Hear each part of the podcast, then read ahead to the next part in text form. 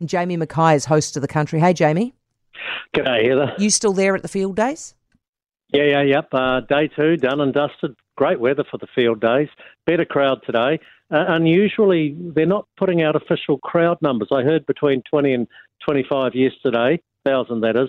Definitely better today. Tomorrow will be the biggest day, and then Saturday a lot of the um, townies and kids come along, which is wonderful uh, as well. So, uh, yep, look, um, you couldn't script uh, better weather. And if Claire Trevett from the Herald is listening, I hope she is because I asked her to. She sent me an email, Heather, and she said, I've been following your interviews at the field days. I just didn't pick up on what sort of reaction Winston got from the punters at field days. So, so I'm going to tell you, Heather. So I'm ready for it. Go on, Jamie.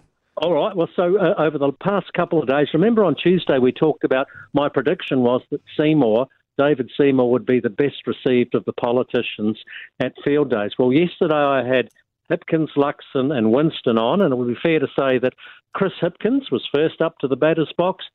A quietly polite um, reception. No one really said much.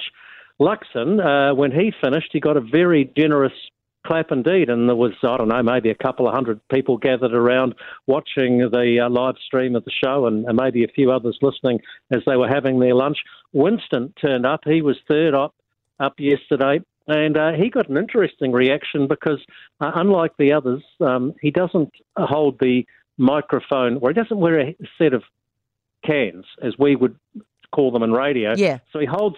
So he holds awkwardly holds the, the you know the stick that goes in front of your mouth basically um, to his mouth. But anyhow, he was he he, he was in fine oh, form. Oh, of course, because have you got one of those headsets where you have like the, the, the Madonna microphone attached to it? Yeah, yeah, yeah. So he just holds well, no, that up like a little lollipop in front of his yeah, mouth. Well, he doesn't want to. He doesn't want to ruin the hairdo. That's that's a, that's not even a joke. That's exactly why he's doing that. How strange. You know, carry on.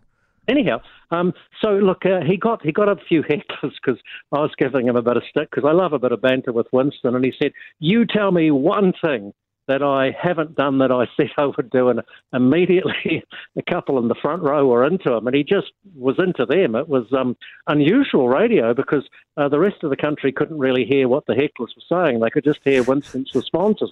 But he kind of got like a, he got a quite a warm response. So that was yesterday.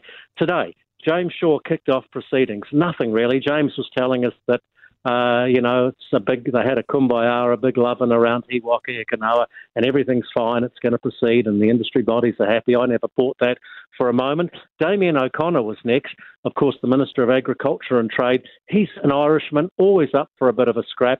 Loves a bit of banter, loves a few barbs. He got a few jeers, it would be fair to say. He probably isn't the most popular Minister of Agriculture we've ever had in the country.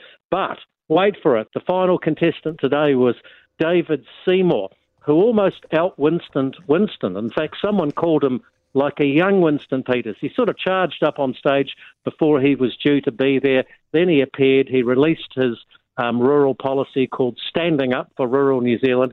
And when he finished, well, he said a couple of things actually, Heather, which might be of interest to your listeners. I said to him, Look, if Winston does get past 5%, how are you and him going to survive in the tent together? Mm-hmm. Uh, and then he went on to document all of Winston's famous fallings out of the past. And he said, And I said, Can you work with Winston? He said, Who do you think I am? Jesus Christ? And then he carried on to call Winston a Muppet. And then uh, he got a rapturous applause. So my prediction in the end was right. I think of all the politicians, at field days, David Seymour and the ACT Party got the best reception. I was expecting, well, I don't know what I was expecting, but I thought that the Labour Party, especially David Parker, might get a bit of a tough time from punters. Did he? Well, Parker was nowhere to be seen. He was in the meeting um, earlier in the morning. He, he doesn't have a high profile around there. James Shaw, interestingly, and I, I, I like James. I think he's a good bloke. I'd never vote for him, but I think he's a good bloke. He said he was surprised by the generous um, welcome he got. Because remember, and we talked about this on Tuesday, the terrible response Jacinda Ardern got from uh, some yobbos oh, in the yeah. summer field days. So there was none of that, and I think quite rightly. Chris Hipkins was treated with the respect the office of Prime Minister deserved. That's decent. Did you get any of yeah. those golf balls? Uh, no, no, I didn't. But um, I don't know if I should say this on national radio. my son, don't worry about it. My Go son, who's who's fallen down the act, um, rabbit hole. I shouldn't say that because I don't mind David Seymour either. He he gave me some for a Christmas present, but I can't bring myself to hit, and I'm a keen golfer, and I can't bring myself to hit Jacinda. Well, it's because it's a collector's item, so you're thinking about selling it on at some later stage, and I agree with that that particularly capitalistic approach that you're taking there. Thank you, Jamie. Look after yourself. Enjoy tomorrow. Jamie Mackay, host of the country. For more from Heather du Plessis-Allen Drive, listen live to News Talk ZB from 4 p.m. weekdays or follow the podcast on iHeartRadio.